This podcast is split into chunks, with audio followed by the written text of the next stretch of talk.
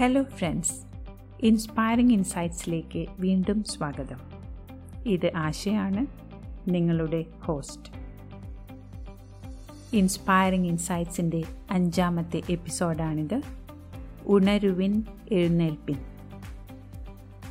ഈ എപ്പിസോഡ് ചെയ്യാൻ പ്രചോദനമായത് മൂത്ത മകൻ വിഘ്നേഷ് പി. വിജയിന്റെ ഒരു ചോദ്യത്തിന് ഉത്തരം നൽകാനിടയായതാണ്. പിന്നെ ഏറ്റവും ഏറ്റവും സ്നേഹത്തോടെ ഇത് കേൾക്കാൻ ഇഷ്ടപ്പെടുന്ന എല്ലാ കുഞ്ഞുങ്ങൾക്കുമായി ഈ അഞ്ചാം episode to wake to rise. ആത്മസ്നേഹം എന്ന ലാസ്റ്റ് എപ്പിസോഡിൽ സ്വയം പ്രണയത്തിന്റെ ആവശ്യകതയെക്കുറിച്ച് വളരെ ഡീറ്റെയിലായി നാം കണ്ടു. കുറേ പേർ അത് കൈവരിക്കാൻ ആഗ്രഹിക്കുന്നു എന്നും അറിഞ്ഞു. എന്നാൽ പലർക്കും അതിന് സാധിക്കില്ല സാധിക്കുന്നില്ല എന്നവർ പരാതിപ്പെടുന്നു. അവർ ശീലിച്ച രീതികളിൽ നിന്നും വിട്ടുമാറാൻ വളരെ പാടുപെടുന്നത്രേ. എല്ലാവർക്കും റിസൾട്ട് മാറ്റണമെന്നുണ്ട്. നോക്കൂ എന്നും ചെയ്തു പോകുന്ന പ്രവൃത്തികളിൽ നിന്നും നിങ്ങൾ അനുഭവിക്കുന്ന അനുഭൂതി അഥവാ ഫീലിംഗ് നിങ്ങൾക്ക് തൃപ്തികരമല്ല എങ്കിൽ പ്രവൃത്തികൾ മാറ്റേണ്ടിയിരിക്കുന്നു. പ്രവൃത്തികൾക്ക് പിന്നിലെ ചിന്തയെ മാറ്റേണ്ടിയിരിക്കുന്നു. അപ്പോൾ ഒരു പ്രവൃത്തിക്ക് ശേഷം അതിൽ നിന്നും ലഭിക്കുന്ന ഫീലിങ്സ് നല്ലതെങ്കിൽ ആ പ്രവൃത്തി ആവർത്തിക്കാൻ നിങ്ങൾ ഇഷ്ടപ്പെടുന്നു. ഫീലിങ്സ് ആണ് ശരിയാകേണ്ടത് എന്ന് എനിക്ക് തോന്നുന്നു. നമുക്കുണ്ടാകുന്ന ഈ ഫീലിങ്സിന് കാരണം പുറത്തുനിന്നുണ്ടാകുന്ന ഇൻപുട്സുമായിട്ട് ബന്ധമുണ്ടെന്നാണ് പലരുടെയും കണ്ടെത്തൽ. നമുക്ക് പ്രിയപ്പെട്ടയാൾ ചിലപ്പോൾ ഇഷ്ടമില്ലാത്തത് പറയുന്നു. നമ്മെ സുഖിപ്പിക്കാത്ത അവസരങ്ങളെ വീണ്ടും വീണ്ടും നേരിടേണ്ടി വരുന്നു. അപ്പോഴെല്ലാം നമ്മുടെ ഫീലിങ്സ് വളരെ വളരെ മോശമാകുന്നു. ഓരോ പ്രവൃത്തികളും ഓരോ തരം ഫീലിങ്സ് നമ്മിൽ സംജാതമാക്കുന്നു. ചിലർക്ക് ചില കാഴ്ച കാണുമ്പോൾ ചിലർക്ക് ചില പാട്ട് കേൾക്കുമ്പോൾ ചിലർക്ക് ചിലരെ കാണുമ്പോൾ ഇങ്ങനെ വ്യത്യസ്തമായ ഫീലിങ്സ് ഉണ്ടാകുന്നു. ഇത് ഒരു പാറ്റേൺ ഫോം ചെയ്ത് പാറ്റേൺ സ്വീകരിച്ച് നമ്മെ അനുനിമിഷം ഹാപ്പി അൺഹാപ്പി ഡിപ്രസ്ഡ് എക്സൈറ്റഡ് ഇങ്ങനെ കളിപ്പിച്ചുകൊണ്ടേയിരിക്കുന്നു. ഇതാണ് ഈ ലോകത്ത് ഒട്ടുമുക്കാൽ പേരും അനുഭവിച്ചുകൊണ്ടിരിക്കുന്നത്. അതിനാൽ എല്ലാവരും തന്നെ സദാസമയം എക്സൈറ്റ്മെന്റ് ലഭിക്കാനുള്ള തത്രപ്പാടിലാണ്. ഏതുതരം പ്രവൃത്തികളിലൂടെയാണെങ്കിലും അത് സാത്വികമായാലും രാജസികമായാലും താമസികമായാലും ഉദ്ദേശ്യം നമുക്ക് നല്ല അനുഭൂതി ലഭിക്കുക എന്നതാണ്. അത്രമാത്രം. ചിലർ കരുതുന്നത് കഷ്ടപ്പെട്ട് ഇഷ്ടമില്ലാതെ പഠിച്ച് ഒരു പൊസിഷനിൽ എത്തിയിട്ട് അവിടെ എനിക്ക് എക്സൈറ്റ്മെന്റ് ഒടുങ്ങാത്ത എക്സൈറ്റ്മെന്റ് ഉണ്ടാക്കാം എന്നാണ്. ഇനി ചിലരോ ഈ പ്രൊജക്റ്റ് എങ്ങനെയെങ്കിലും തീർത്ത് ഒരു ടൂറ് പോയി എക്സൈറ്റ്മെന്റ് ഉണ്ടാക്കാം. ഓർക്കണം ആറ് ദിവസത്തെ നിയന്ത്രണത്തിന് ഒരു ദിവസം പരോൾ അതുപോലെയാണ് കുറേ പേരെങ്കിലും.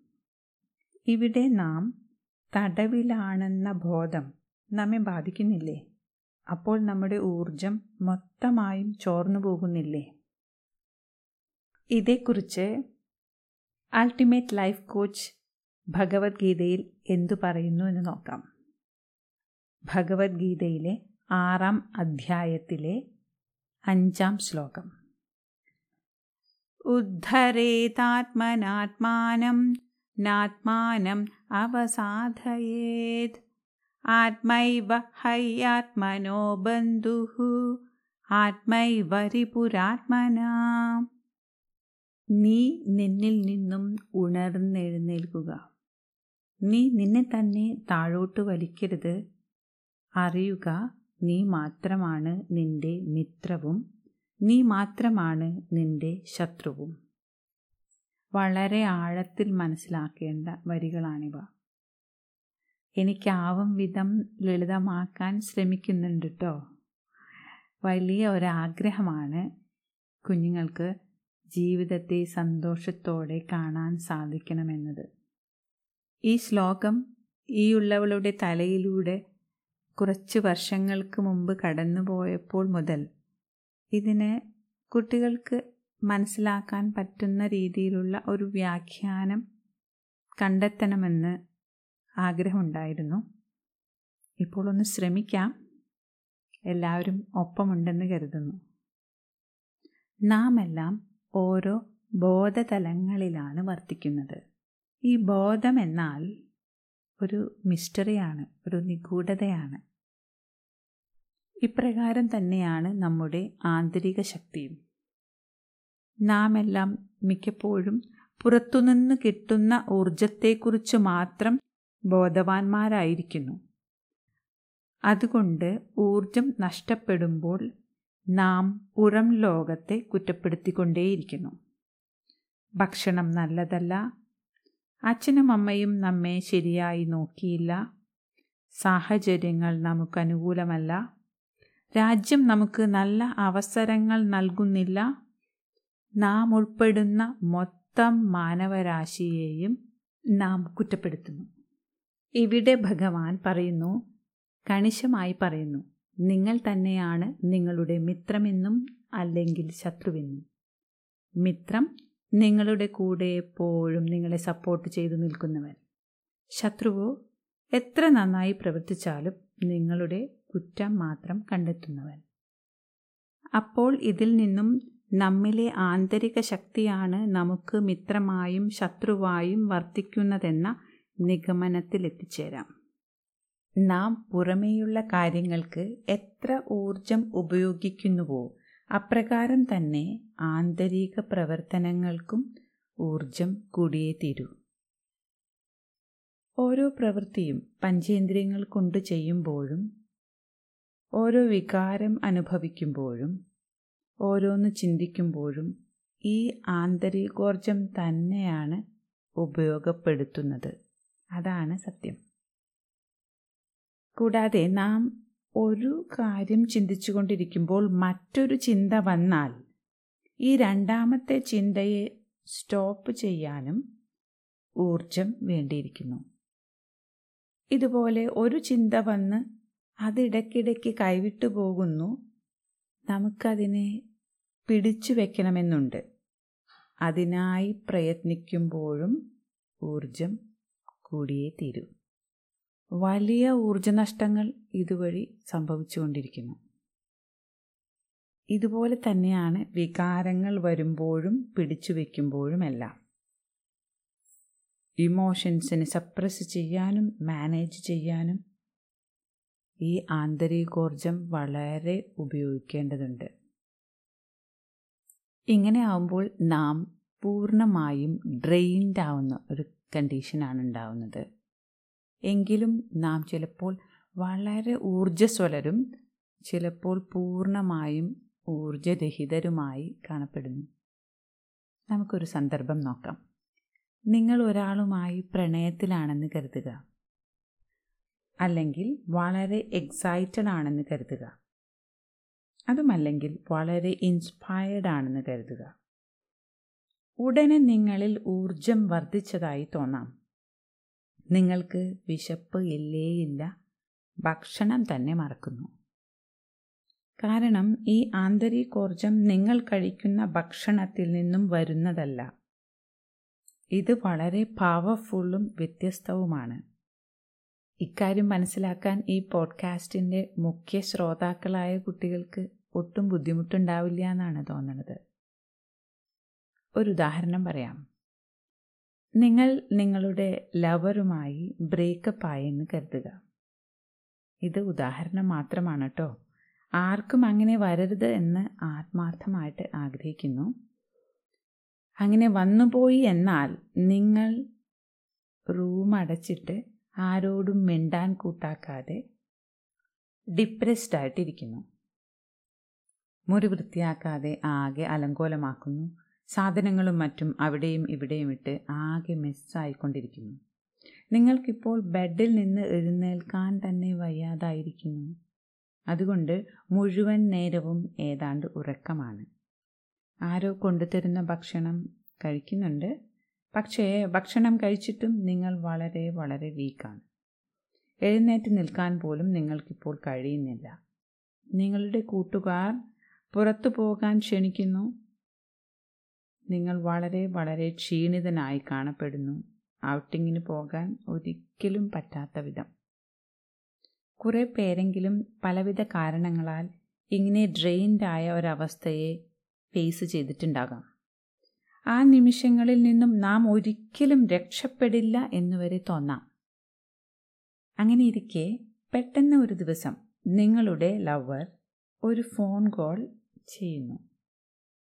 നിങ്ങളെ മൂന്ന് മാസം മുമ്പ് ഉപേക്ഷിച്ച് പോയയാൾ. പെട്ടെന്ന് ഒരു ഊർജത്തോടെ ഫോൺ എടുക്കുന്നു. അവൾ അല്ലെങ്കിൽ അവൻ പറയുന്നു നിന്നെ പിരിഞ്ഞ് കുറേ വിഷമിച്ചെന്ന്.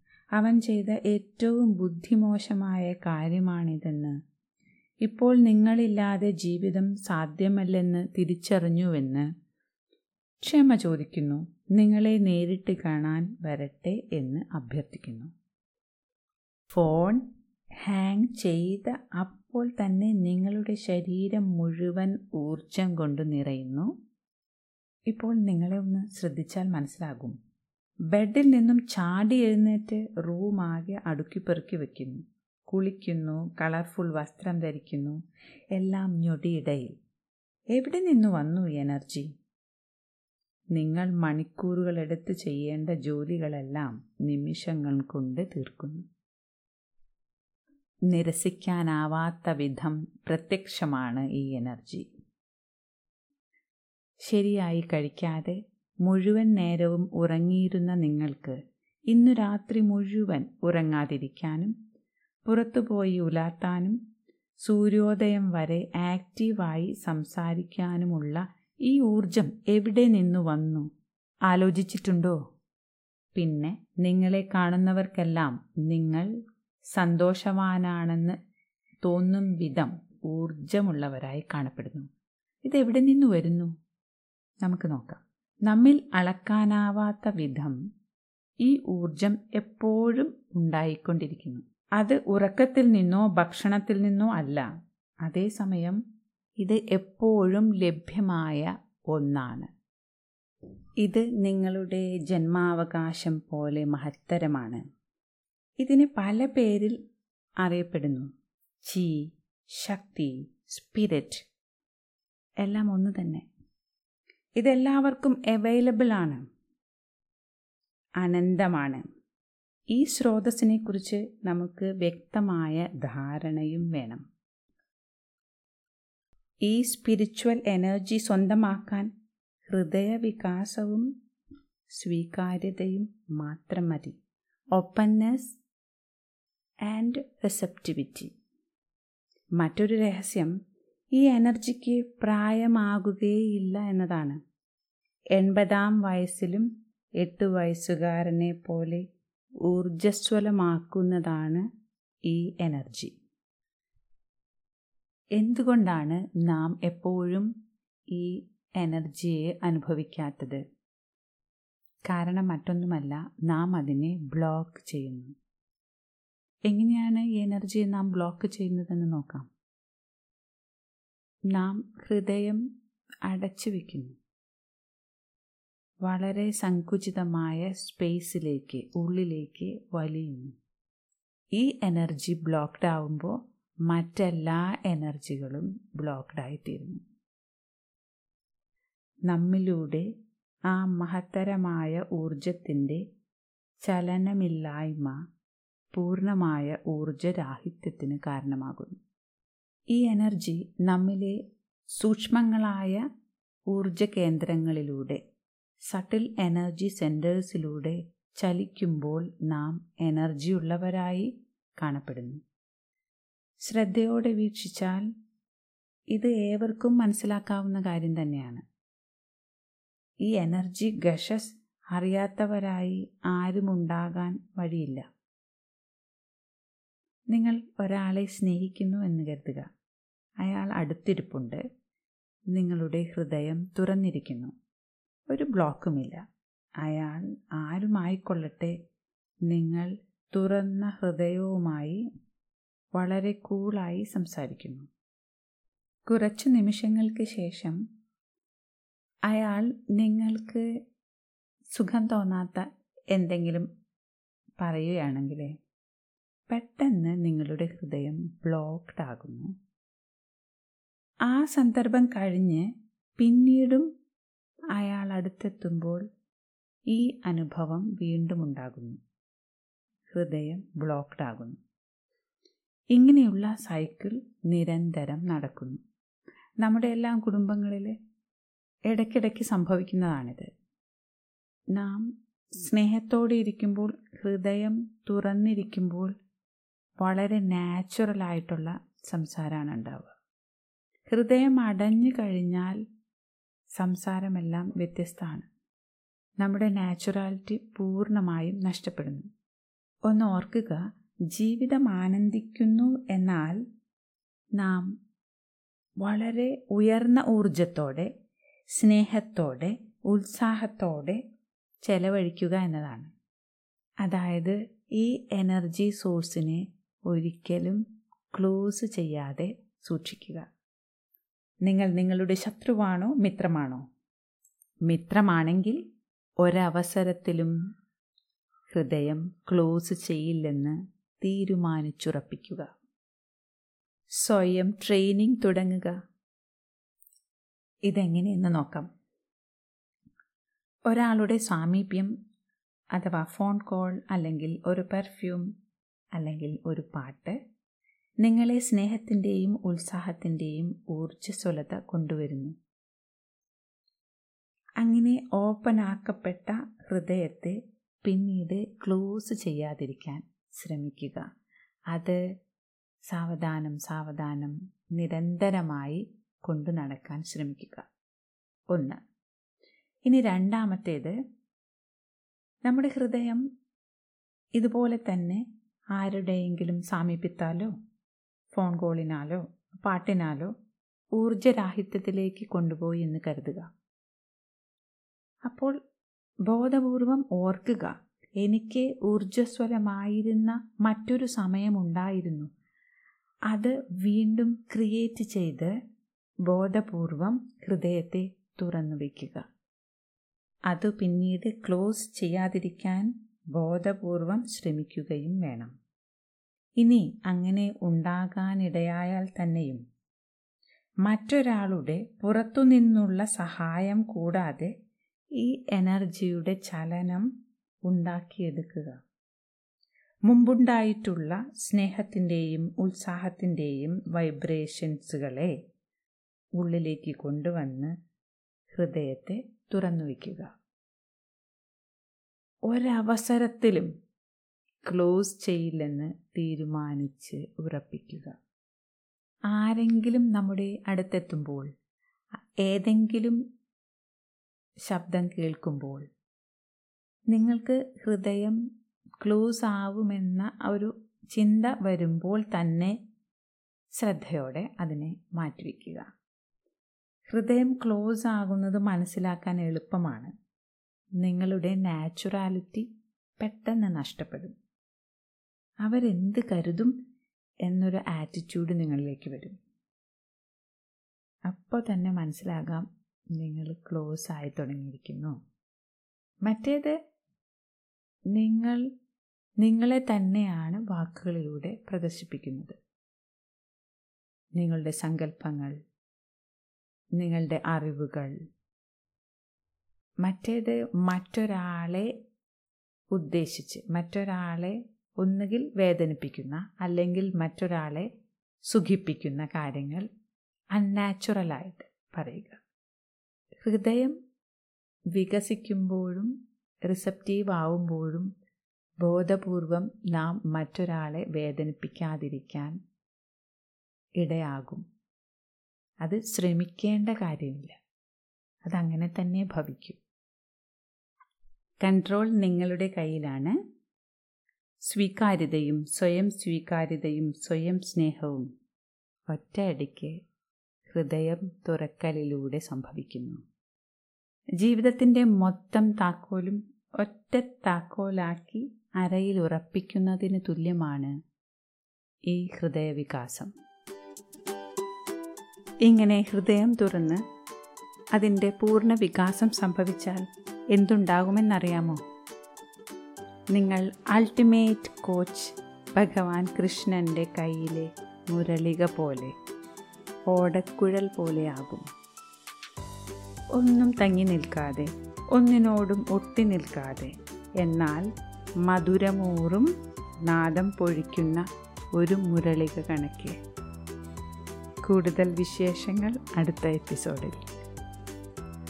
ഐഷിയുടെ ഇൻസ്പയറിംഗ് ഇൻസൈറ്റ്സ് എന്ന ഈ യാത്രയിൽ നിങ്ങൾ കൂടെയുണ്ടെന്ന പൂർണ വിശ്വാസത്തിൽ നിർത്തുന്നു.